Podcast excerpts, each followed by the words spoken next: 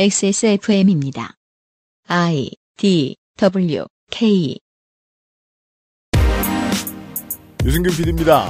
이달의 그 알실에서는 해외의 감염병 대처에 대한 태도의 변화를 읽어보고 있었습니다. 이번 주의 이야기가 가장 기괴한 것 같습니다. 2020년 5월 세 번째 목요일에 그것은 알기 싫답니다.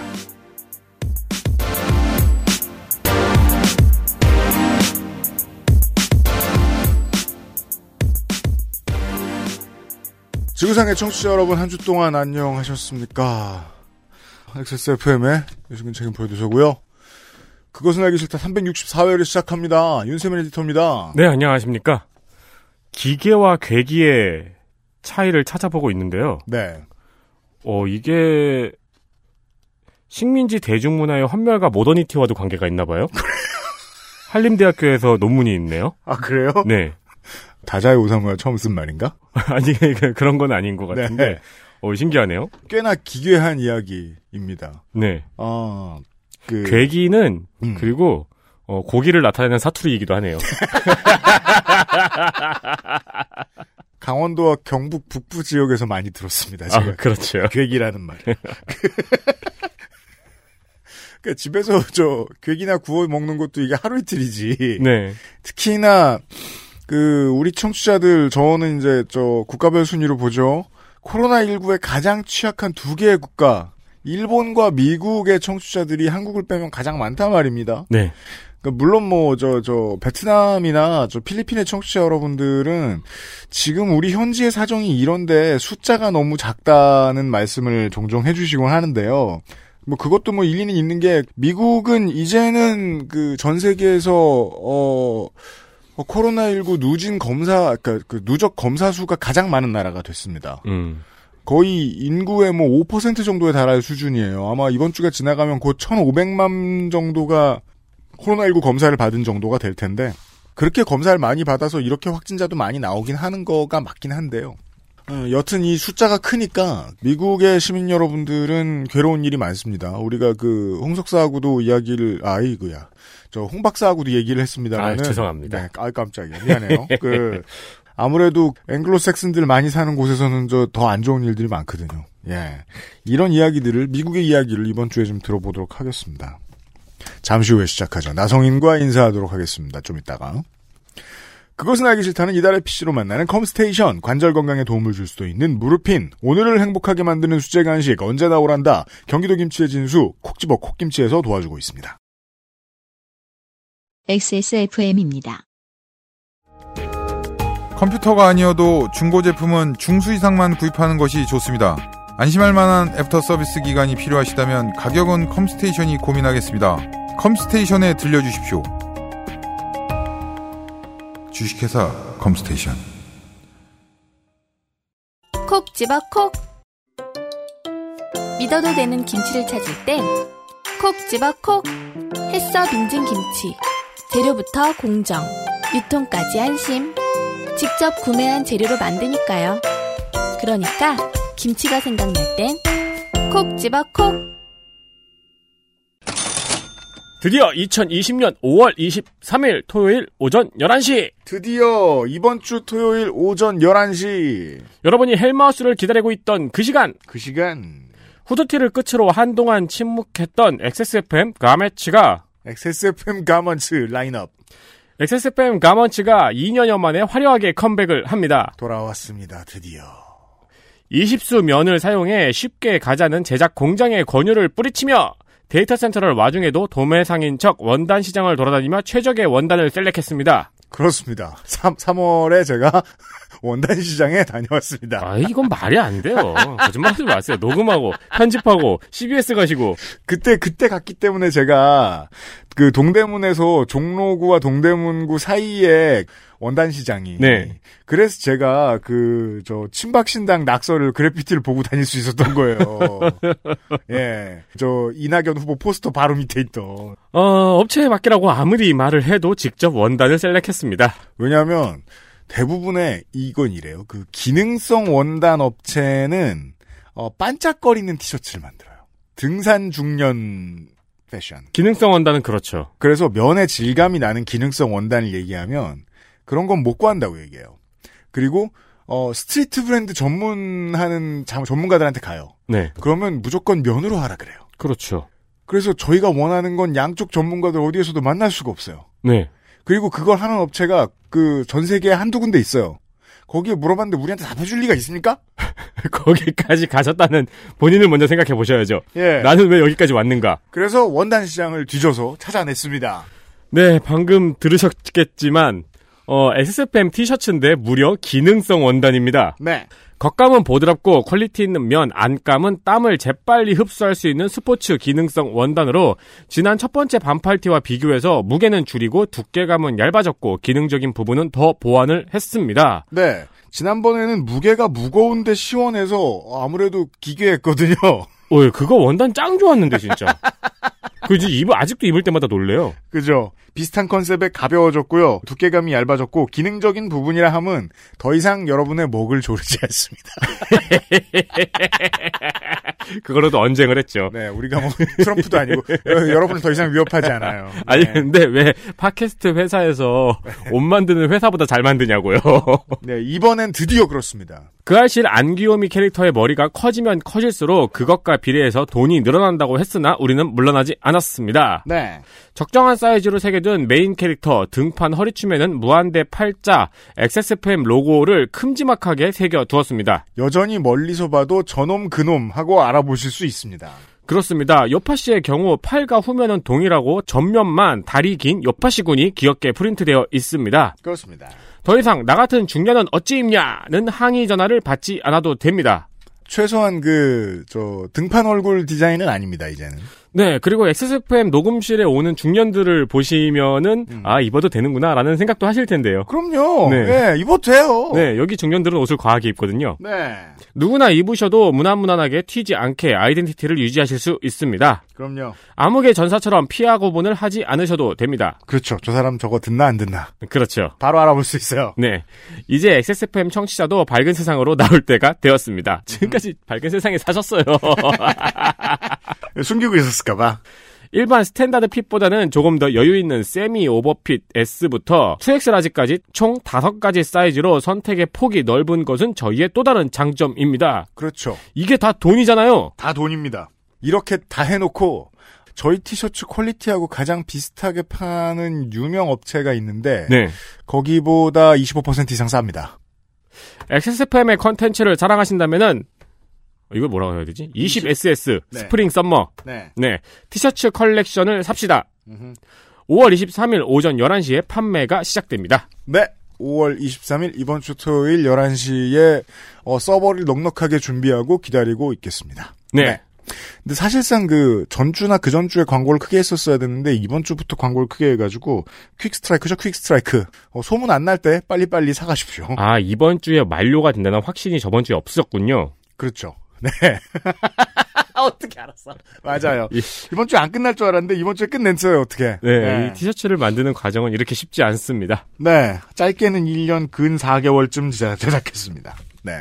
이번 주 토요일에 만나보시고요. 아, 가장 큰 변화는 어, 많은 분들의 리퀘스트에 힘입어 드디어 까만 티가 나왔습니다. 음, 네. 네. 어, 저랑 에디터는 봤어요. 괜찮습니다. 네. 네.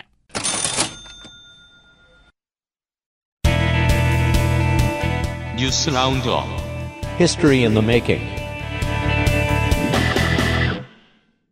자, 뉴스 라운드업. 어, 오늘은 제가 저 장담을 하겠습니다. 빨리 하겠습니다. 1985년에 제작되어서 마이클 주던이 실제로 착용했던 조던 원이 소더비 경매에서 56만 달러, 우리 돈 6억 9천만 원에 낙찰되었습니다. 네. 이는 소더비에서 운동화 경매가 중 역대 최고가입니다. 2위도 나이키입니다. 어, 소더비의 운동화 경매가 중에 역대 최고가가 나이키가 아니면 좀 이상할 겁니다. 아닐 수도 있죠. 뭐 역사는 퓨마나 아디다스가 더 길잖아요. 시장에서 그만큼의 스포트라이트를 받아본 적은 없어요. 음, 퓨마의 농구화 중에 그 어떤 나이키의 모델보다 더 오래된 역사를 자랑하는 클라이드 같은 네. 이제 뉴욕 닉스 우승 때 나왔어요. 네. 70, 71 시즌. 네. 그때는 전 세계가 그만큼의 구매력도 없었고요. 음. 예. 그리고 70, 71년에 만들어져가지고 그 정도의 기능성도 없어요. 네. 여러모로 이건 뭐 당연한 그 그래서 제가 궁금해 소더비를 뒤져봤더니 이 정도 가격에 팔린 물건이 뭐가 있을까 우리가 알만한 아 애플이 처음에 이제 그 차고에서 장사할 때 네. 차고에서 만든 애플 원 컴퓨터가 이 정도 가격으로 팔리더군요. 음. 근데 그건 생산량이 훨씬 적죠. 그렇죠. 네, 얘가 정말 비싸게 팔린 거다. 멜론이 1시간 단위의 실시간 차트 방식을 폐지하겠다고 밝혔습니다. 네, 대신 24시간 기준으로 집계를 하여 순위를 매긴다고 합니다. 네, 그러니까 그 일간 이제 그 여기에 이제 눈 뻘개진 사람 아니면 이건 잘 모르는데 주간 차트, 월간 차트, 일간 차트 이렇게 봅니다. 네. 일간 차트까지는 이제 레거시 미디어 시대에도 있었던 거예요. 근데 실시간 차트는 온라인 이전에는 사실 주식 같은 데밖에 없었던 거거든요. 그렇죠. 주식을 따라했죠. 예. 네. 그게 없어져요. 또한 우리가 보통 차트에 있는 곡 모두 듣기 같은 걸로 듣잖아요. 그렇죠. 특히 차, 차에서는. 맞습니다. 네. 그렇게 해놓고 자주 듣다 보니까 저는 지금 며칠째 아이유의 에임만 듣고 있습니다. 아 그래요. 네. 네. 음. 기본으로 1위부터 밑으로 내려가는 순서로 재생이 되잖아요. 음. 근데 이 방식을 어, 셔플 재생을 기본으로 하기로 했습니다. 그렇습니다. 이제 이런 류의 철학의 문제랄까요? 차트는 차트대로 차트 발표되는 곳에서 발표를 하고 음원 사이트에는 음원만 모여 있고 그 차트를 기반으로 한 어느 정도만 기반으로 한 랜덤한 큐레이션 을 하는 것이 보통 우리가 뭐 아마존 프라임이나 스포티파이나 애플에서 흔히 보는 방식이에요. 네. 근데 이 둘이 완벽하게 붙어 있죠. 이게 가장 큰 차이입니다. 철학적인 가장 큰 차이입니다. 실시간 뭐랄까요? 그 이게 이제 제가 봤을 때 느낌상 가장 비슷한 건 농산물이나 물고기 도매시장 네. 같습니다. 예. 그 처음부터 끝까지 가격 매김을 하도록 하는 음, 음. 이게 붙으면 붙을수록 음악이 음악이 아니게 돼요. 네. 거기에서 어, 매니저들, 기획자들, 내부에 있을 만한 어떤 내부자들 이런 사람들 지금 저 먹을 거 다 뜯어먹고 그거 뜯어먹는 사이에 체력을 충분히 약하게 했고 체력이 충분히 약해져서 지금 시장 해경운이를 유튜브 프리미엄에 뺏길 것 같다는 신호가 분명해지자 지금쯤 이런 걸 들고 나왔는데 네. 한국은 아무래도 그 저 모바일과 온라인 시장 폐쇄성이 대단하거든요. 그건 뭐 전통적으로 바뀌지 않았으니까 저는 멜론이 국내에서 1위를 뺏기진 않을 거라고 봐요. 음. 네. 근데 생각해보니까 웃기네요. 저도 음원 스트리밍 사이트에 돈을 내고 있는데, 음. 최근에 음악은 유튜브로 더 많이 들었어요. 네, 맞아요. 그 점점 넘어가는 분들이 많이 계세요. 네. 네, 그렇고요. 어, 해외 뉴스. 네, 7월에 있을 도쿄 도지사 선거에서 고이케 유리코 현 도쿄 도지사의 강세가 지속되고 있습니다. 네, 특히 자민당에서는 독자 후보를 내지 않기로 했습니다. 음. 근데 이를 현 고이케 유리코 도지사에 맞설 마땅한 후보를 아직 찾지 못해서라는 분석이 많습니다. 그렇습니다. 고이케 유리코 지사의 지지도가 높은 이유는 코로나19 국면에서 중앙정부, 그러니까 아베 정부죠. 음.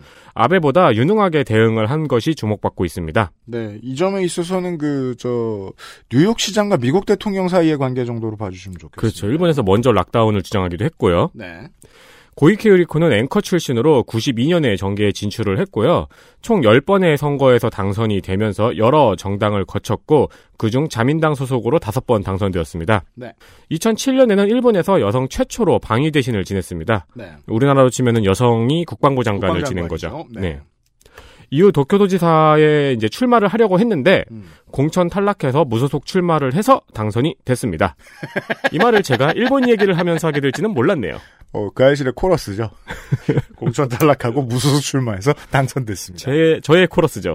저도 이게 궁금해서 뒤져보다가 알게 된 것들 중에 하나가 이 공탈무출이요.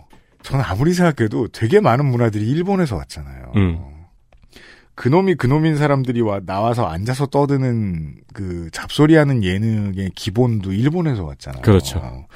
그러니까 한국의 엔터테인먼트 되게 많은 것들이 일본에서 왔단 말입니다. 다 베꼈으니까요. 공탈무출도 일본에서 온 것 같아요. 아 그래요? 왜냐면 그 다양한 정당이 집권과 실권을 반복하고 연정을 거듭하는 유럽에는 없는 문화고요. 음, 미국에서는 할래야 할 수가 없습니다. 음, 네. 공화당과 민주당을 오가는 사람도 거의 없고 네, 제3당도 없고 무소속도 없거든요. 네. 제3당 있는데 거의 없죠. 저는 이것이 이제 그 일본과 한국과 대만 정도에나 있지 않을까. 좀 더 공부를 해봐야 되겠습니다만. 실제로 공천 전략 같은 거는 일본 거를 많이 따왔죠. 게다가 이 공탈 무출이 일본이 제일 하기가 좋아요. 안 되면 나가서 이제 당선되고 다시 들어오는 형태.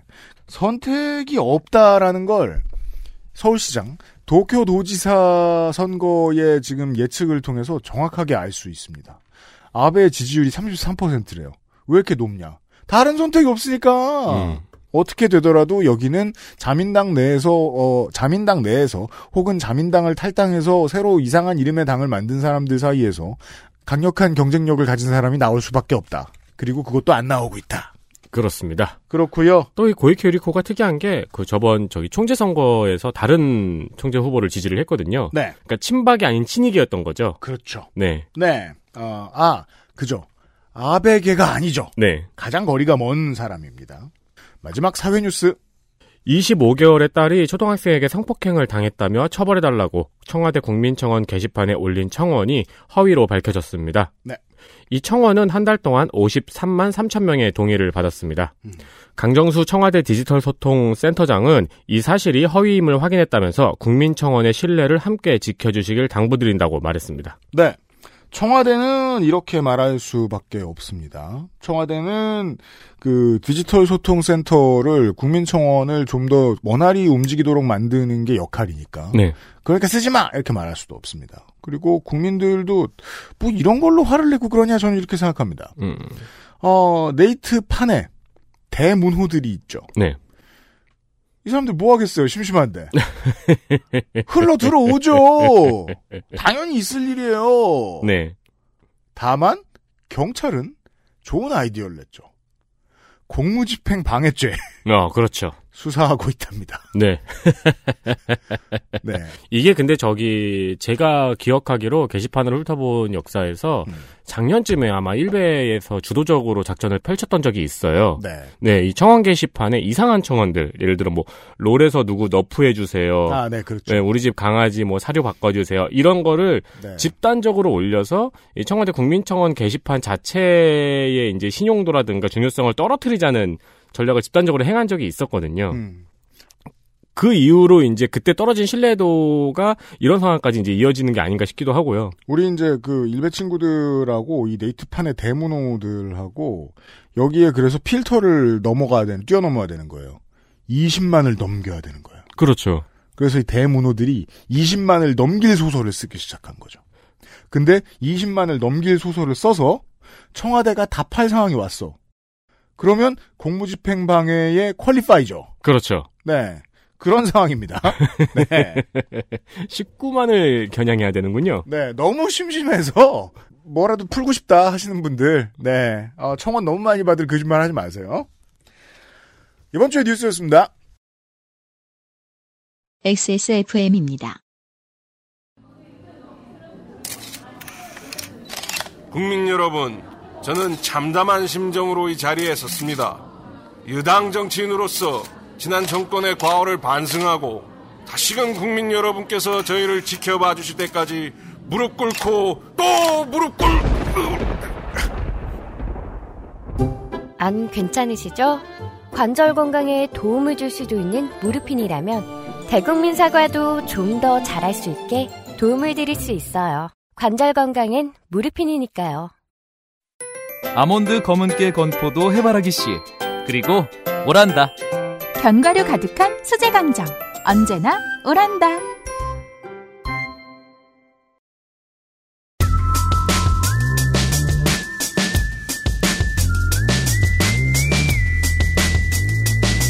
먼 나라 이웃 동네 나성통신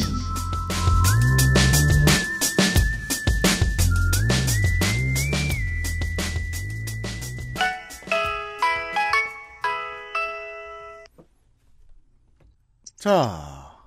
온라인으로 나성인이 나와 있습니다. 네, 안녕하세요. 홍영훈입니다. 홍영훈 나성인은 온라인으로 나와 있을 뿐 올해 밖에 나가지 않았습니다. 지금 제 머리가 장발이 돼가지고 그렇죠. 아, 그렇구나. 이 말을 못 하는군요. 미용실을 못하니까. 네. 그렇군요. 지금 미국에서는 그런 조크들이 제일 유행해요. 이거 봉쇄령 다 풀리면 음. 제일 돈 많이 벌 사람들 이혼 변호사랑 미용사. 아. 아, 이혼 변호사. 그렇죠.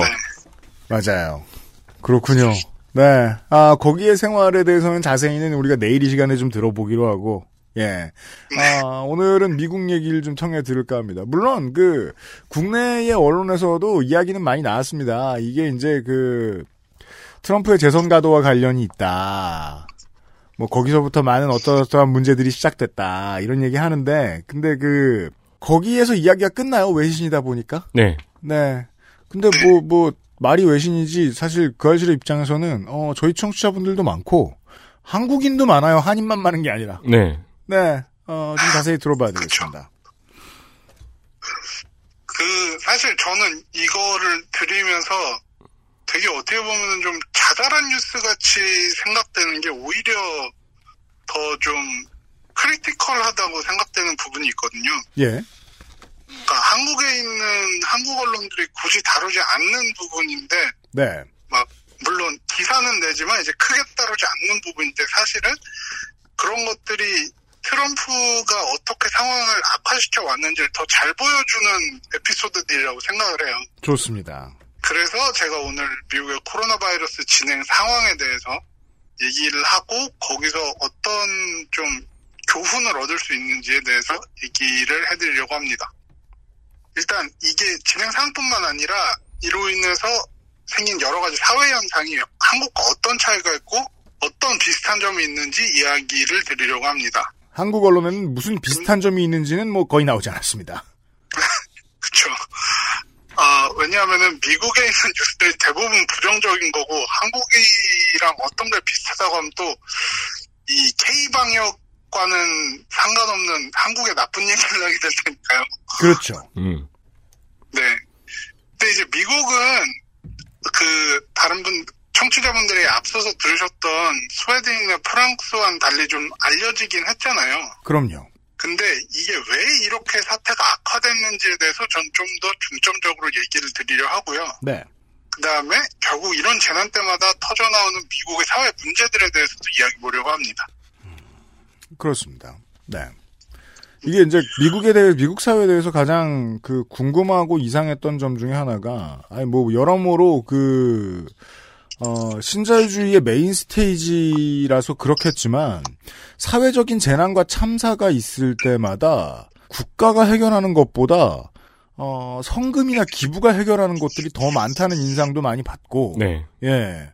어, 연방이라는 시스템은 대체 그 재난 앞에서 어떻게 작동하는가가 궁금할 때가 많아요. 비판적으로 보게 될 때가 많아요. 연방, 결국 이게 미국은 합중국이잖아요. 네. 그러면서 이제 연방정부와 주정부 간의 알력 같은 것들이 좀 비효율을 만들어내기도 하긴 하죠. 그걸 많이 지적들 하고 있습니다. 국내 언론들이. 근데 제가 볼 때는 사실 이런 알력이 생기는 것은 어, 트럼프의 그 흔히 말하는 병크 아, 네. 크리. 그 트럼프가 당선이 되고 나서 지금까지 이제 국정을 운영하면서 극우 포퓰리즘의 아이콘처럼 떠올랐잖아요. 그러면서 이제 유행한 것이 있는데 포퓰리즘적인 메시지를 던지거나 극우적인 스탠스를 취하면서 인기를 얻으면 다른 나라 정치인들한테 어 너는 그 나라의 트럼프다라는 식으로 불리는 일이 많습니다. 그렇죠. 보우소나르 대통령이나 뭐 누가 그거를 하면은 뭐 어디에 트럼프. 네. 아까 얘기하신 그 보우소나루 대통령도 그렇고 영국의 보리스 존슨 총리도 그랬고 음. 그래서 이제 약간 저는 트럼프가 유재석이랑 비슷한 것 같아요. 성향이 아니고 위치가요. 아, 예, 그쵸. 그러니까 뭐 우리나라에서 뭐 케이블계 유재석, 종편계 유재석, 뭐 유튜브계 유재석 이런 식으로 많이 진행을 잘하고 인기가 많은 사람한테 치고를 주잖아요. 네. 근데 이제 가끔 뭐 본인이 막, 아, 제가 여기에서 유재석 열 이렇게 얘기하고, 근데 트럼프도 큰 문제라고 생각합니다. 네. 이, 제가 프랑스 정치에 대해서는 알지 자- 다 모르지만, 프랑스 마크롱 대통령도 트럼프와 비교를 당한 적이 많았죠. 네, 그렇죠. 네, 뭐, 지- 기존 정치권의 환멸을 부추겨서 일천한 정치 경력을 최대한의 자산으로 삼고 당선됐다는 점이 닮아서 그런 것으로 알고 있습니다. 맞습니다. 네. 사실 본인이 이제 뭐 막말을 일부러 많이 하는 걸로 알려지진 않았지만 그 사실 정도의 차이가 있을 뿐 교양 있는 언어를 통해서 헛소리 한다는 점에서는 좀 비슷하기도 하고요. 네. 그리고 그 외에 뭐 저 기상천외 한 실수들은 마크롱보다는 마크롱의 주변 사람들이 더 많이 하긴 했는데 여튼 비교됩니다. 이 사람도. 그렇죠. 사실 뭐 트럼프도 저런 사람들 실수 많이 했는데 본인의 실수가 워낙 크다고 좀 붙이고 있긴 하죠. 맞아요. 그러니까 성군이에요. 주변 사람의 실수를 본인의 실수로 덮어줘요. 맞아요. 좋은 리더예요. 아, 예. 아주 좋은, 주변 사람들에겐 좋은 리더고 나머지 3억 명한테는 나쁜 리더죠. 그렇죠. 근데 이번에 제가 홍소라 박사님, 홍소라 네. 박사님의 에피소드를 들으면서 음. 어, 마크론과 트럼프의 코로나에 대한 대비가 굉장히 비슷하다고 생각했고 네. 이런 행정부의 잘못된 대처가 코로나 확산에 아주 주요한 역할을 했다는 생각이 들었습니다. 음. 가장 비슷한 점이 바로 메시지가 혼란스럽다는 점입니다. 혼란스러운 메시지. 네. 그러니까 트럼프 대통령은 코로나가 이게 심각한 일인지 아니면은 심각하지 않은 가벼운 일인지에 대해서 계속 왔다 갔다 했어요. 혼란스러운 메시지를 계속 던졌어요. 네. 음. 제가 볼 땐 초기의 확산이 이게 제일 중요하다고 생각했는데요. 네. 이제 먼저 트럼프가 이 얘기를 본격적으로 하시기 전에 먼저 트럼프가 누군지는 다 아시겠지만 들으시기 전에 염두에 두셔야 할 것이 있습니다. 바로 트럼프의 성향인데요. 이 트럼프의 성향을 미리 아셔야지 이 스토리를 따라가면서 아, 이 사람이 이런 이런 성향이 계속 보이는구나라고 생각을 하실 거예요. 아, 트럼프의 일관성에 대해. 네. 사실 외부에서 보면 트럼프가 막 이랬다 저랬다 이 말했다 저 말했다 이렇게 비춰질 수 있지만 트럼프의 성향 몇 가지를 제대로 파악하고 나면은 모든 결정이 매우 일관됨을 알 수가 있습니다. 좋습니다. 제가 말한 건 아니고 다른 분들도 많이 분석을 했는데 이제 2020년 1월 말에 뉴욕타임스의 기사에서 이때는 아직 미국에서 코로나 크게 유행하기 전이죠. 네. 이제 왜 우리는 트럼프의 코로나 대응을 걱정하는지에 대해서 말하면서 했던 언급입니다. 네. 트럼프는 세계화에 반대하는 고립주의자고 외국인 혐오 성향이 있습니다. 외국인 혐오 성향이 없다고 말하지요. 네네, 그거는 뭐, 그러니까 약간, 참 정치인이라는 게 대단한 게 말을 그렇게 하잖아요. 네. 근데 사람들이 다 반대로 이해해요. 음. 그게 참 트럼프의 능력이에요.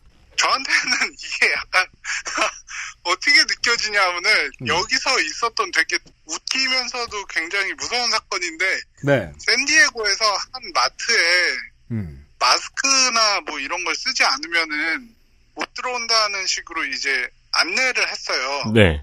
그랬더니 한 백인이 KKK의 뾰족한 모자를 그렇죠. 아, 그렇죠. 쓰고 네.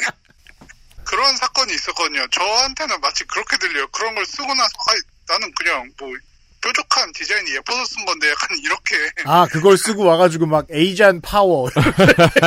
총을 드는. 네 그런 것처럼 들려요 저에게. 적당합니다. 그 미국 사람들이 네. 항상 그 대는 핑계가 있거든요. 예를 들면 너가 지금 뭐 아시안이든 흑인이든 누구를 상대로 인종차별을 한 거 아니냐 음. 이런 식으로 얘기하면은 보통 그 인종차별주의자들이 항상 똑같이 되는 핑계가 있어요. 음. 어 나는 그 흑인 친구 있는데 난 아시안 친구 있는데 이렇게 얘기해요. 우리가 그, 저, 저, 땡자와 시둥이의 이야기를 통해 들은 것과 비슷해요. 그렇죠. 네. 예, 난 광주 출신이다. 그게 진짜 차별주의자들의 공통적인 변명인 것 같아요. 그래서 그 미국에서는 아예 그 프레이즈를 따서 음. 이렇게 비판하거든요. I have black friends라고. 아, 그게 비판하는 말이군요. 그렇죠. 너 또 이런 핑계 대니 이런. 음. 어차피 쟤들 하는 말 똑같다는 식으로. 네. 그래서 트럼프가 뭐 저 우리의 뭐 시민들은 뭐 어떤 성향이고 뭐 어떤 인종이든 간에 뭐 모두 소중하다 이런 말을 하면 미국의 시민들은 다 그 반대로 이해한다 이거 아니에요. 그렇죠. 아, 쟤또또 핑계 대네 이렇게 생각을. 아, 그, 트럼- 트럼프 해즈 블랙 프렌즈 이렇게요. 아, 그 기본은 파악했습니다. 그리고 그 블랙 프렌드 하니까 카니에 웨스트 얼굴이 딱 떠오릅니다. 어, 있네요, 진짜. 많아요. 내각 중에 뭐 흑인 장관도 있고 그렇긴 하죠. 네. 그렇죠. 그리고 이제 다른 또 하나의 성향은 전문가 의견이나 과학적인 판단보다는 정치적 이해에 따라서 결정을 내립니다. 그럼요. 이런 성향들이 합쳐지면은 어떤 결정이 내려지는지 앞으로 보시게 되실 겁니다. 그래서 저는 이걸 파트에 따라 나눠서 이야기를 드리려고 하고 이제 먼저 대략적인 타임라인에서 보여지는 결정들은 가장 큰 대전제죠. 과학이 아닌 본인의 정치적 이해에 따라서 결정을 내리는 것입니다. 네. 뭐 제일 먼저 이야기의 시작점은 코로나가 본격적으로 미국 사람들의 인식에 들어온 1월 말입니다. 그렇죠. 네, 그전엔 중국에서 저런 바이러스가 이때 정도로 얘기가 됐었고, 음. 사람들이 많이 관심을 두지 않았습니다. 네. 그런데 1월 말에 미국 내 확진자가 두 자릿수가 되면서 뉴스들이 나오기 시작했습니다. 음. 이제 후에 트럼프 대통령한테 코로나 바이러스의 위험성에 대해서 미리 알고 있었는데 늑장 대응을 한 것이 아니냐는 의혹이 제기되기도 했습니다. 근데 이에 대해서 트럼프 대통령은 정보기관이 자신에게 보고를 한 것이 1월 말이라고 반박을 했습니다. 음. 트럼프의 주장에 따르면 보호를 받은 지 사흘 만인 1월 30일에 중국발 미국 입국을 금지했습니다. 그렇죠. 그리고 이때까지만 해도 뭐 이 정도 조치면 괜찮을 거야라는 인식이 사람들에게 있었던 것으로 보입니다. 상당수 국가의 정치 지도자들이 이 선택을 해서 망했다는 걸 이제 우리는 모두 알고 있어요. 그렇죠.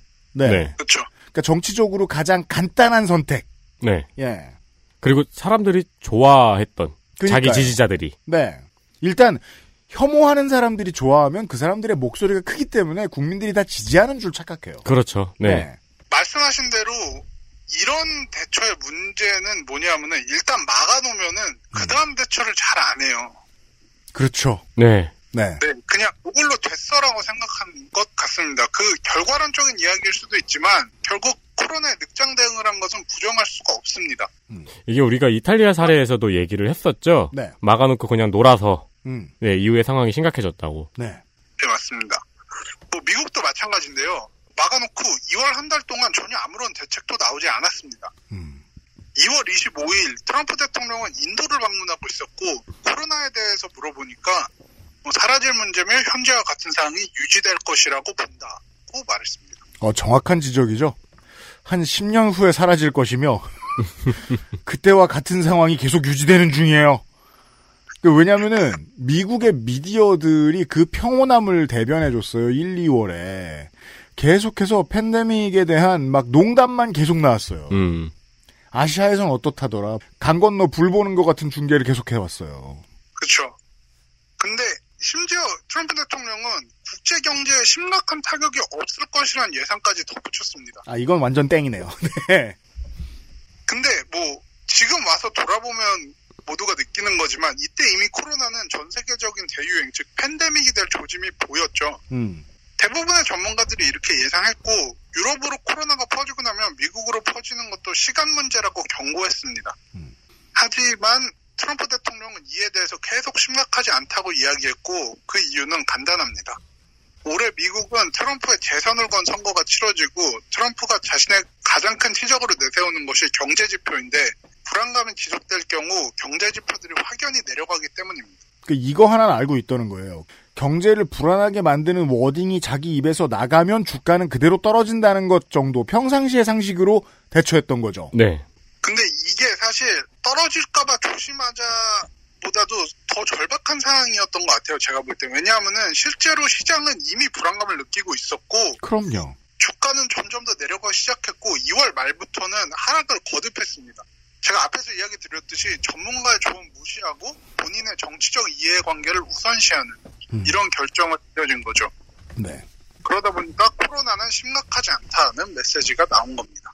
이 점에 있어서는 뭐 아베 신조하고도 거의 동일한 수준이죠. 내각이 그러니까 정부가 인정하지 않으면 이게 없다고 믿는 국민들도 많을 수 있다. 음. 네. 따라서 경제는 돌아갈 수 있다. 네. 그 프랑스도 그랬죠, 뭐. 네, 타조입니다. 그렇죠.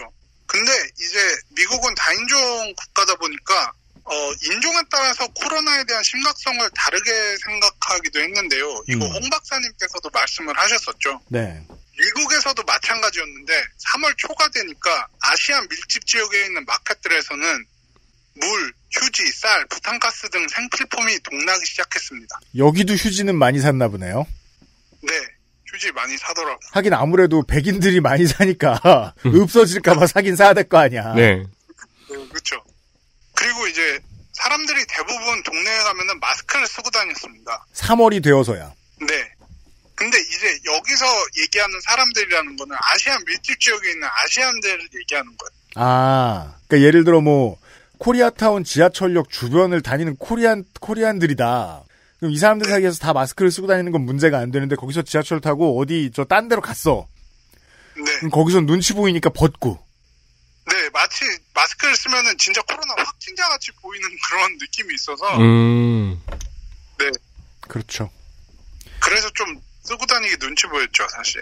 제가 그래서 그 서울에서 인도네시아 여성을 보는 것 같은 상황 이런 얘기를 제가 가끔 했던 게 우리한테는 아이템이 익숙치가 않잖아 패션 아이템이 이 사람들한테는 머리에 늘 항상 쓰고 다니는 것인데 네. 근데 이게 모두가 써보면 아무렇지도 않다는 거예요 아, 그렇죠. 근데 한 사람이 쓰면 그 사람만 보인다는 거예요 네. 네 이거는 정확히 우리나라에서 혼자 마스크를 안 쓰고 나갔을 때 받는 시선이었잖아요. 그죠? 근데 이게 아시안들은 문화적인 코드가 마스크를 쓰는 거에 대한 거부감이 없고 또 본인들의 고국에서도 마스크를 쓰니까 당연히 이게 어색하지 않았는데 일반 사람들은 어색할 수밖에 없었던 게 음. 어, 정부 측에서 마스크에 대한 가이드라인을 주지를 않았어요. 음. 그래서 이때 질병통제예방센터 CDC라고 보통 부르죠. 네. 로버트 레드필드 국장이 이미 아픈 사람에게 마스크는 도움되지만 건강한 사람 필요 없다. 마스크 사재기 때문에 의료진들이 사용할 마스크가 부족해지면 오히려 더 위험하다고 말했습니다. 네. 물론 이게 정론이고 의료진들의 마스크가 우선인 건 맞지만 그럼요 무증상 감염을 생각하면 자신이 건강하다고 믿는다 해도 당연히 마스크를 쓰는 것이 감염 확산을 막을 수 있는 거죠. 그럼요 근데도 이때 3월 초까지만 해도 미국인들의 코로나에 대한 대처는 이 정도 레벨이었던 겁니다. 그러니까 그 이 분기에서 한국이 뭘 했나를 생각하지 않을 수가 없는 게 아, 로버트 레드필드 국장의 이 말은 우리나라에도 많이 퍼졌습니다. 마스크 사재기 때문에 의료진들이 사용할 마스크가 부족해지면 안 된다. 이런 상황이 왔을 때 한국은 온 언론이 나서서 그 표- 뭐냐 선거를 앞두고 마스크 어딨냐고 그렇죠. 난리를 쳤고 그러니까 국가는 마스크 어딨냐고 이러면서 마스크를 만들어내기 시작합니다. 그렇죠. 근데 이걸 안 했어요 미국은. 아니 그리고 이 발언은 되게 한국에서는 이해가 안 됐어요. 그건 따로 빼놔야지 당연히. 그럼 만들어야 될 거 아니야 이런 식이었죠. 네. 네. 그렇죠. 사실 저는 어, 딱 듣고 나서 이게 굉장히 생소한 단어네라고 생각했던 게 공적 마스크였거든요. 그 아 그렇죠.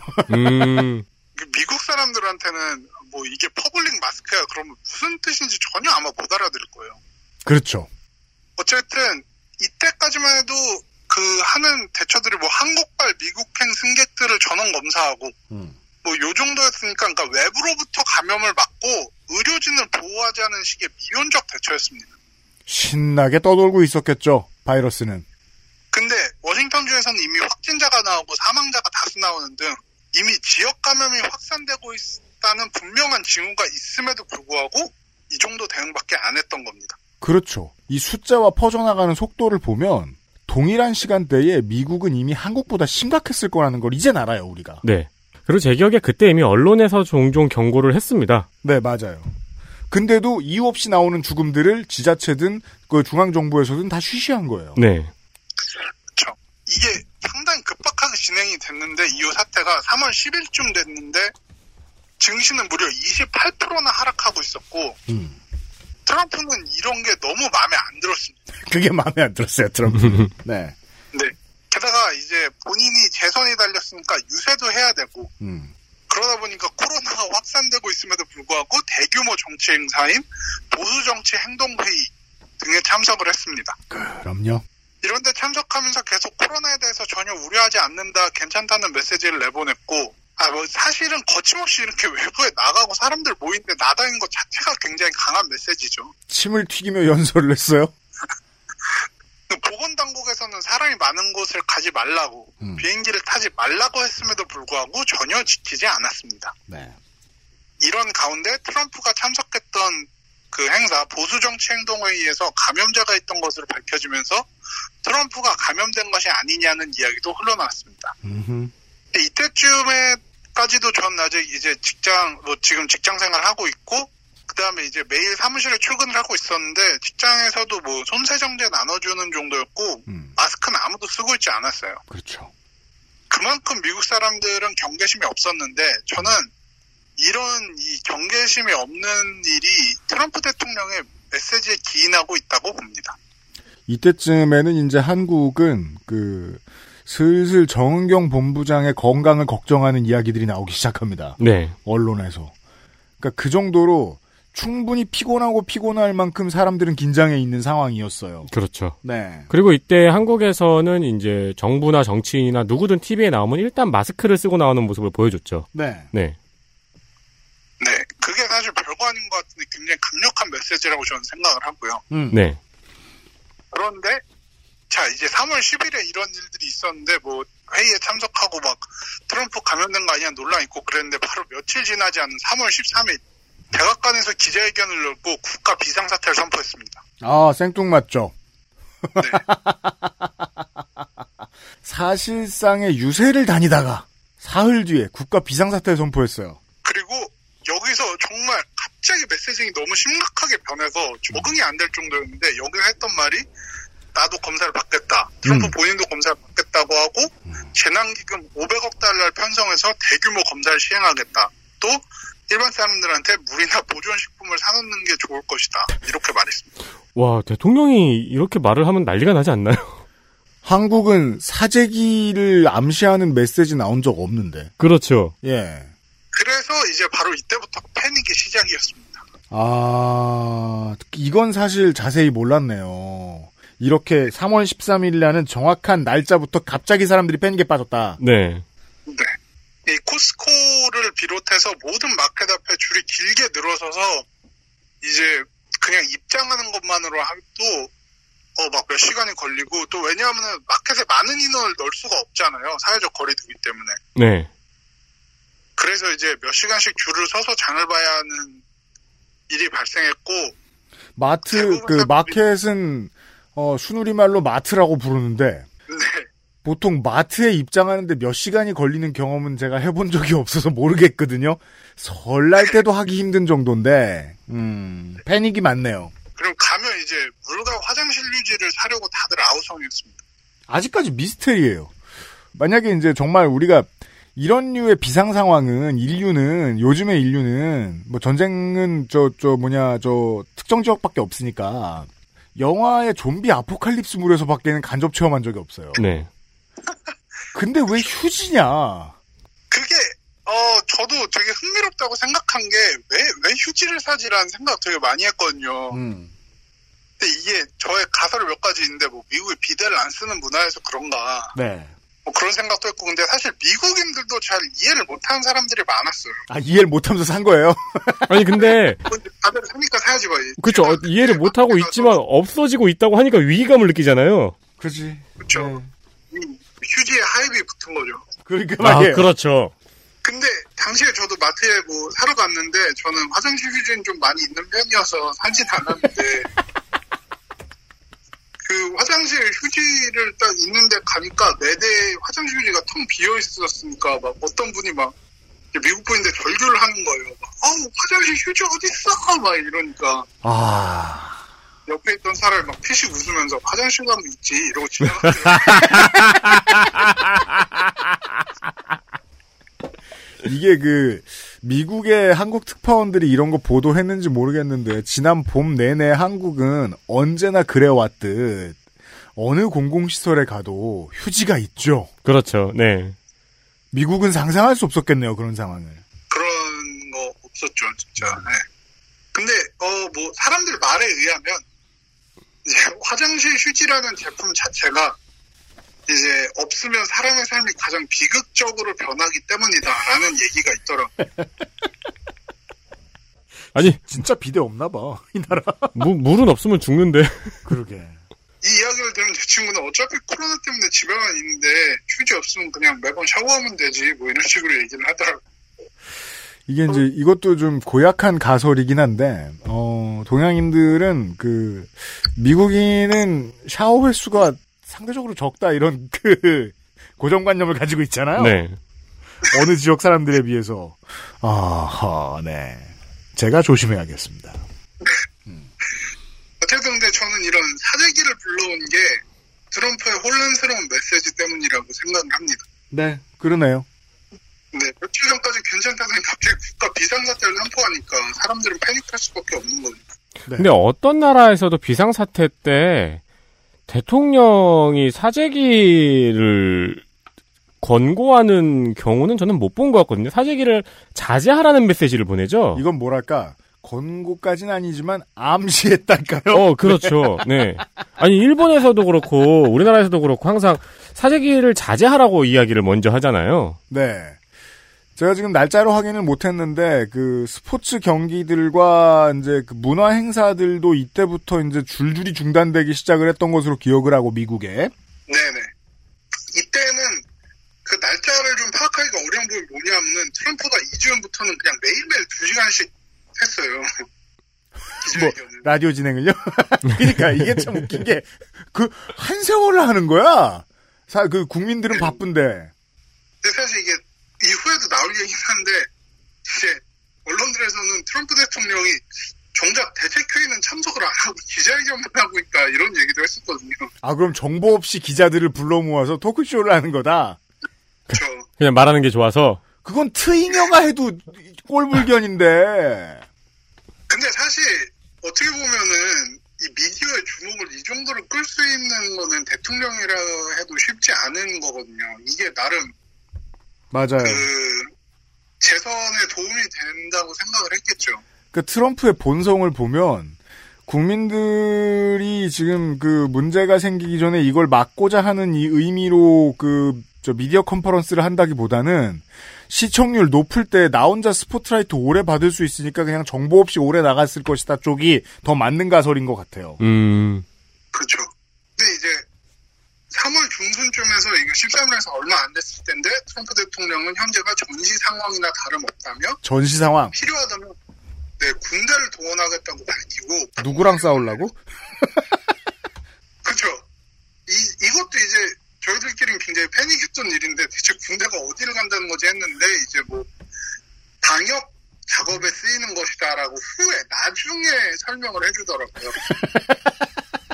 그러니까 이게 보통 트럼프 대통령은 이런 식으로 지 맘대로 메시지를 휙 던지면은 나중에 이제 대변인이 나와서 수습을 해주는 경우가 많아요. 그렇군요. 아, 그니까 트럼프 대통령 머릿속에는 일단 군대가 동원되면 굉장히 심각한 상황이라고 해가지고, 예를 들어 어느 지역의 환경이 너무 오염됐다. 그러면 군대를 동원해서 청소를 시키겠다. 어, 이렇게 하면 굉장히 심각한 상황이다. 사단장 마인드. 근데 이제 뭐 락다운이라고도 하고 뭐 봉쇄령 그다음에 이제 safer at home 그러니까 자택 대피령이란 말도 쓰고요. 네. 뭐 사회적 거리두기 등 여러 가지 이름으로 불리는데 어쨌든 모든 직장 폐쇄되고 매장이 폐쇄되고 정말 필요한 이센셜이라고 하거든요. 필수 업종을 제외하면 모든 게 중단됐습니다. 진짜 뭐 모든 가게가 문을 닫은 건데 일단 옷가게를 비롯한 모든 그냥 소매 상점이 문을 닫았고요. 당연히 대형 쇼핑몰도 문을 닫았습니다. 극장 못 가고요. 대형 콘서트 이벤트들 스포츠 다 취소되고 뭐 결국 문을 연 곳은 일부 식당과 마켓 등이었는데 식당에서도 앉아서 먹는 것은 금지되고 배달이나 포장만 됐습니다. 이렇게 봉쇄령이 시작됩니다. 그렇죠. 지금 이게 한국도 비슷한 걸 경험했기 때문에 익숙하게 들리실 수는 있는데 이 봉쇄령의 차이는 아예 어, 신체 이동하는 자유를 대부분의 자유를 지금 사실상 저 중단했다 불법화했다는 겁니다. 이동권 제한이죠. 그렇습니다. XSFM입니다.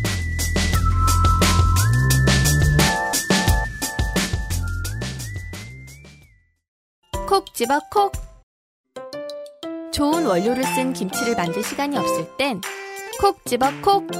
배추, 무, 고춧가루, 생강, 전부 국산. 다시마, 홍합, 표고버섯도 아낌없이 쓰죠. 그러니까 김치가 생각날 땐 콕 집어 콕. 고객도 업체도 늘 오를 수는 없습니다. 그래도 저희는 함께 고민하겠습니다. 당신의 스트레스를 나누려 노력하겠다는 거죠. 02-2120-2337 주식회사 컴스테이션. 광고를 듣고 왔고요. 가장 기괴한 나성 통신 시간입니다. 이번 주가. 네.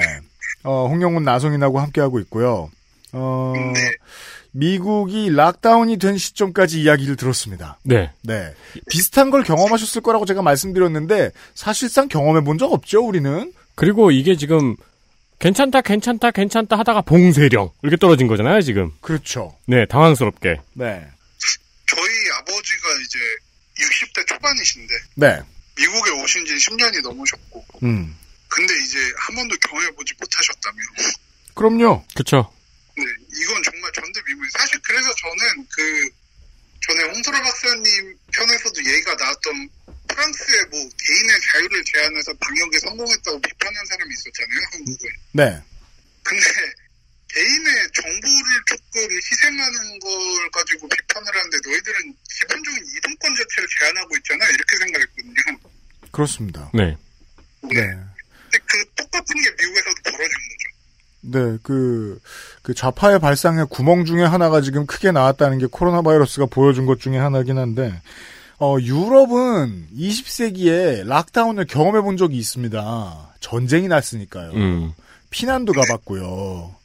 미국은 사실상 내전, 시빌워 이후 처음이 아니었을까 싶어요. 네. 정말 그랬을 거예요. 그리고 이제 봉쇄령이 본격적으로 시작된 후부터 나온 게 엄청난 양의 경기 부양책이었습니다. 일단 가장 어, 사람들한테 피부에 와닿았던 게 2018년도에 세금 보고를 한 사람.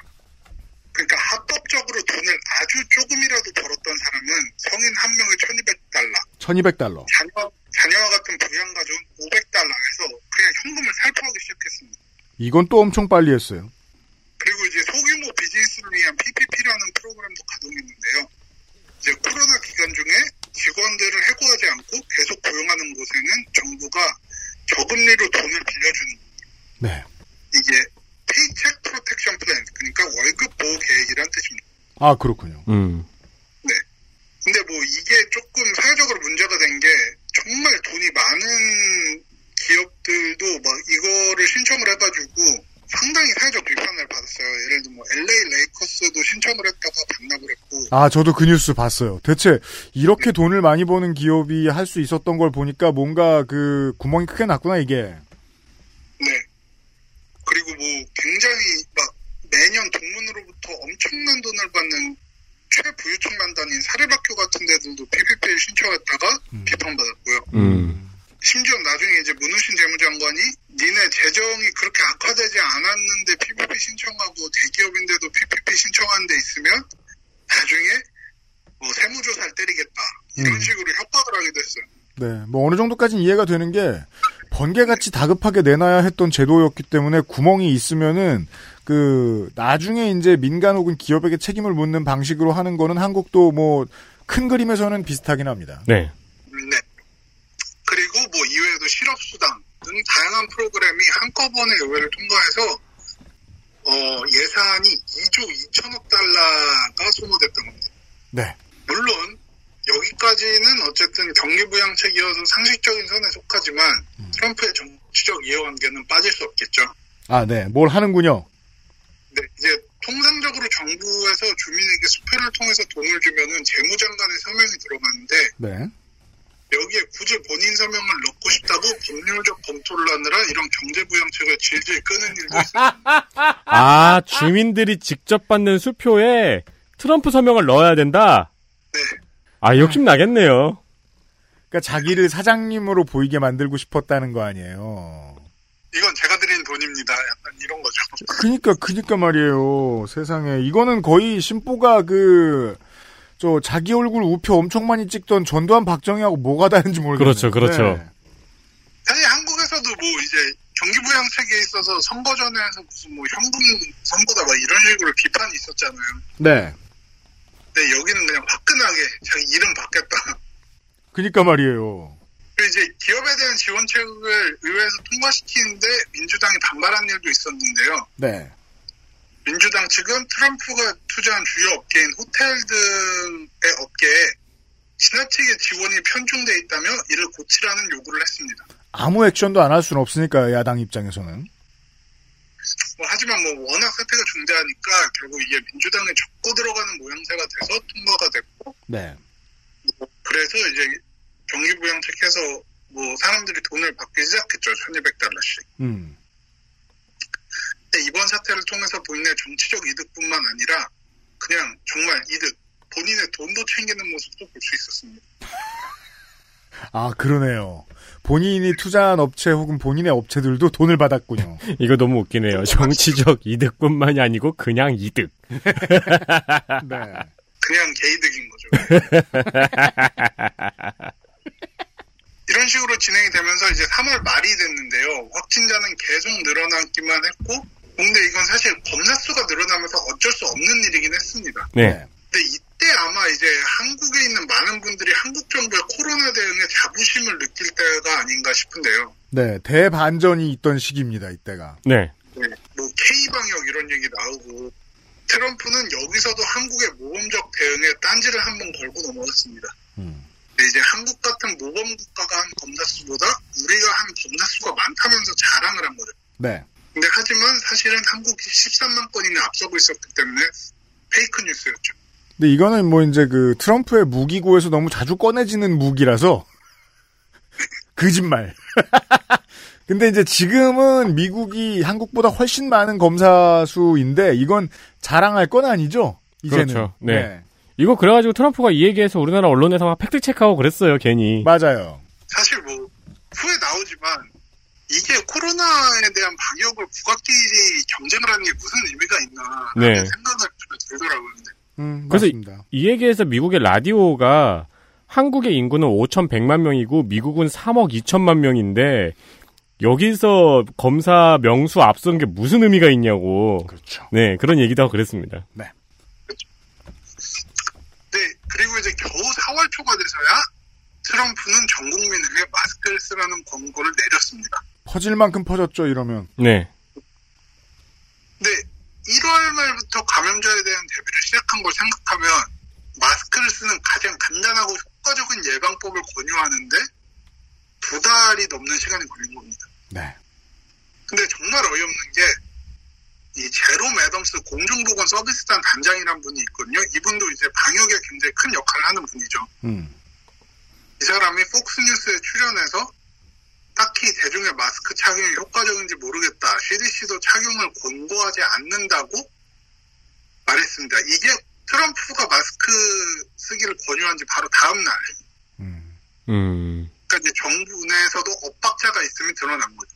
아, 이거는 이제 정부의 정치적인 역량인데, 어, 중요한 문제가 있을 때, 그, 그 문제에 대한 해결책이, 정부가 내놓은 해결책이 사람들의 삶을 어디로 데려다 줄지 확신이 없죠. 그건 당연합니다. 100% 확신이 어딨어.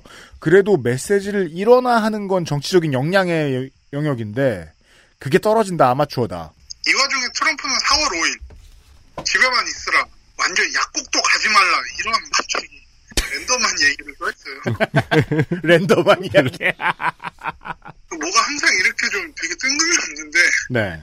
이제 초기에 했던 모든 이야기를 그냥 뒤집는 심각한 메시지를 내보낸 거죠. 음. 이 메시지의 혼란이 계속되고 있습니다. 그러네요. 그리고 4월 이후에도 감염자가 100만 명을 넘어서고 그것도 그냥 세계 1등을 찍고 뭐 그냥 많아지는 것도 아니고 압도적 1등이 되고 사망자도 7만 명을 넘겨서 지금 8만 명, 9만 명이 넘어갔죠. 그렇죠. 그럼에도 불구하고 트럼프는 여전히 미국은 잘하고 있다. 딴 나라보다 훨씬 잘한다고 얘기하고 있습니다. 네. 그게 어느 나라인지는 비밀입니다. 네. 그리고 이제 이후의 상황들은 정치적 대결 같은 부분이 있었는데요. 네. 조지아 등 일부 주는 경제 활동을 재개하고 캘리포니아 주 등은 영어, 여전히 봉쇄령을 유지하고 있습니다. 현재 경제 활동을 재개하는 주들과 그렇지 않은 주를 대조해 보면은 이제 정치적 입장에 따라서 갈려 있는 걸 확인할 수 있습니다. 그렇죠. 민주당 계열 주지사들이 있는 곳은 재개를 늦게 하고 공화당 계열 주지사들은 일찍 하는 걸 알 수 있습니다. 이제 방역이라는 문제조차 정치적 입장으로 인해서 나눠져 있는 게 사실 참담한 꼴인 거죠. 이게 뭐 지금 한국은 뭐 저 지자체장 따라서 뭐 몇 퍼센트한테 재난지원금 주고 뭐 100%한테 재난지원금 주고 재난지원금 얼마 주고 뭐 이런 차이잖아요. 네. 그 차이가 사람을 죽이진 않아요. 음, 네. 네. 뭐 심지어는 주 안에서도 의견이 갈리기도 하는데요. 네. 이제 미국에서 이런 봉쇄령으로 가장 피해를 많이 받은 곳 중에 하나가 라스베이거스거든요. 네바다죠. 네. 근데 관광 사업이 워낙 주요 수입원인 도시이고, 근데 카지노와 대형 호텔들이 어, 현재도 지금 현재도 영업을 하지 못해요. 두 달이 넘게. 네. 근데 이제 5월 22일에 해서 이제 다시 영업을 재개할 것이다라는 이야기가 나왔는데요. 음. 그 전에도 뭐 5월 초에 재개를 한다 이런 식으로 몇 번 간을 보다가 실패를 했었습니다. 네. 근데 이제 그때마다 민주당 계열의 스티브 시소락 네바다 주지사가 이에 대해서 적극적으로 막았습니다.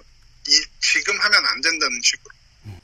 그래서 이제 라스베가스 시와 네바다 주의 정치적인 대결로 번지는 양상도 있었습니다.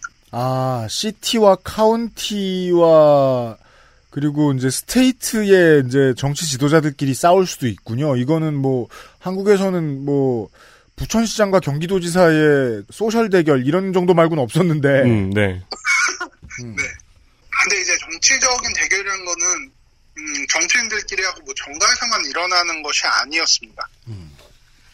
이제 경제 제재에 반대하는 사람들은 시위를 하기도 하고 뭐 심지어 코로나 따위는 아무것도 아니라면서 코로나 확진자들과 코로나 파티라는 것을 하기도 했습니다. 이게 1, 2월에 저 미국 사람들 한참 철없을 때는 젊은 친구들이 코로나 챌린지 이런 거 했죠. 어. 그 공공시설 아무데나 혀로 핥고 다니고.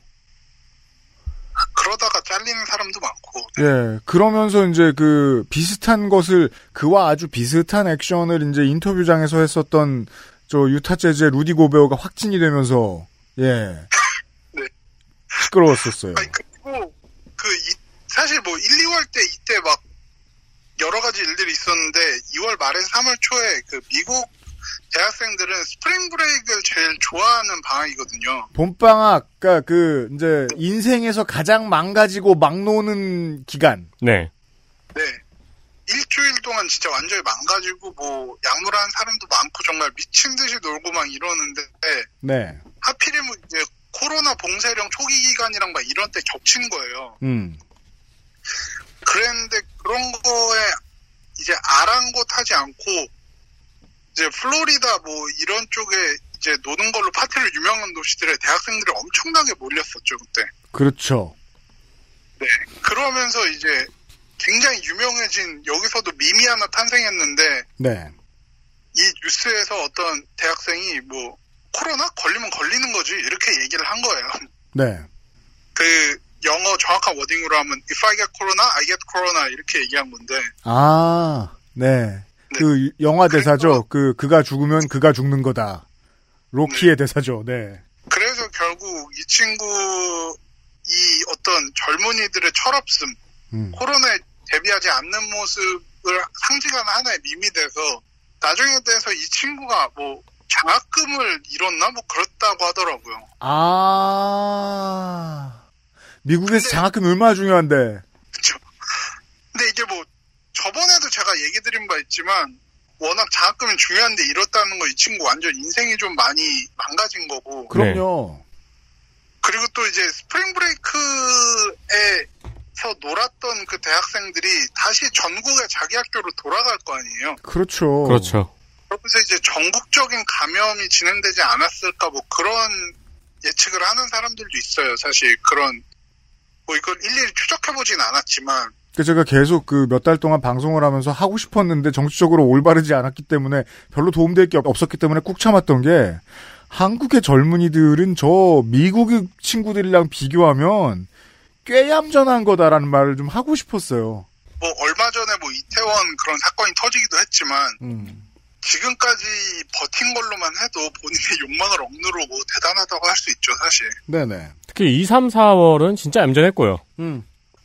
근데 뭐 어쨌든 이제 코로나 파티 이런 걸 했는데 저는 이거를 보고 이제 옛날에 그 아나키에서 하던 네, 아나키. 그 소드 파티라는 거 했었잖아요. 그렇죠. 수두 파티. 네. 네. 그런 거랑 비슷하다고 생각됐던 게 음. 이 코로나 파티를 하는데 백신을 반대하는 안티 백신론자들이 합류하기도 했다고 합니다. 그 양반들이 가만히 있을 리가 없죠. 네. 이거 되게 재밌어요. 안티 백신론자와 지구 편평설 저 신봉자 이런 사람들이 한 몸이 됐어요. 이 코로나 바이러스 그냥 퍼뜨리자고 하는 사람들하고. 네. 끔찍한 혼종이죠. 맞아요. 이 실제로 뭐 이런 코로나 파티 때문에 전염이 실- 심각하게 퍼진 사례도 있었습니다. 이제 뭐 전에 뉴스 라운드업에서 이런 상황을 조금 설명해 주셨기 때문에 이야기를 길게 하진 않겠는데요. 네. 이제 경제활동 재개를 한 주들은 대부분 공화당 주지사들이며 아직도 봉쇄령을 유지하는 곳은 민주당 주지사인 곳이 많다는 게 현재 미국은 코로나 사태가 정치적인 것으로 번지고 있다는 예시인 것 같습니다. 그렇죠. 근데 뭐 저는 여기서 이런 얘기를 좀 하고 싶은데 어, 유PD님이 한국의 총선 결과에 대해서 이야기를 하시면서 음. 행정력이 승리한 것이라고 논평을 하셨잖아요. 네. 근데 저는 그거에 대해서 굉장히 공감을 했거든요. 음. 근데 특히나 어, 행정적인 측면에서 실패를 거듭하고 있는 미국을 보면서 그런 생각이 더 들었습니다. 네. 이제 그 현 문재인 정부 비판적인 분들 중에서는 문재인 정부가 한 게 뭐 있냐. 결국 질본이 당한 거고 의료진이 수고한 거다라고 말하는 분들도 계십니다. 그렇죠. 근데 뭐 물론 당연히 그분들도 수고를 했고 이런 분들의 노력이 있었기 때문에 방역에 성공을 한 거니까 틀린 말은 아니지만 이제 저는 미국의 의료진이나 미국의 방역을 담당하는 정부기관들이 한국에 비해서 능력이 떨어진다고 생각하지 않거든요. 그럼에도 불구하고 미국이 사태를 악화시킨 것은 행정력의 차이라고밖에 안 보입니다. 음. 정부에서 컨트롤 타워 역할을 제대로 하지 못했기 때문이죠. 그래서 저는 한국의 뉴스를 매일 보면서 또 제가 이- 일상을 겪으면서 이 행정력의 차이라는 것을 극명하게 느꼈기 때문에 이 과정에서 한국을 많이 부러워하게 됐습니다. XSFM입니다.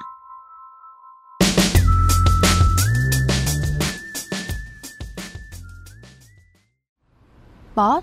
맛을 어떻게 표현할까? 보기엔 흔한 강정인데 맛은 절대 흔하지 않은 것 같아요. 딱딱할 것 같은데 부드럽고 아주 달 것 같은데 너무 달지도 않고 담백해요. 흔히 알던 맛이 아니에요. 뭐랄까 고급스러운 강정? 시작하면 멈출 수 없다. 잘 만든 수제 강정 언제나 오란다. 안 괜찮으시죠? 관절 건강에 도움을 줄 수도 있는 무르핀이라면 도움을 드릴 수 있어요.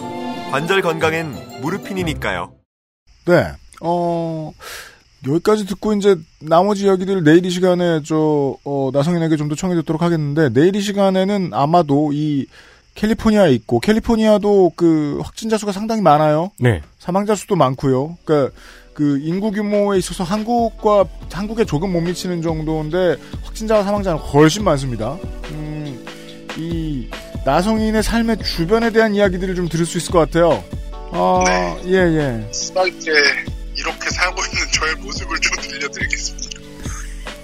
알겠습니다. 아, 내일 이 시간에 좀 더 이야기를 해보죠. 나성인하고 같이 좀 인사를 드리겠습니다. 윤세민 리터 우승균 PD였고요. 어, 내일 이 시간 364회 금요일 순서에서 인사드리죠. 그것은 알기 싫다였습니다. 안녕히 계십시오. 안녕히 계십시오. 안녕히 계십시오. XSFM입니다. I D W K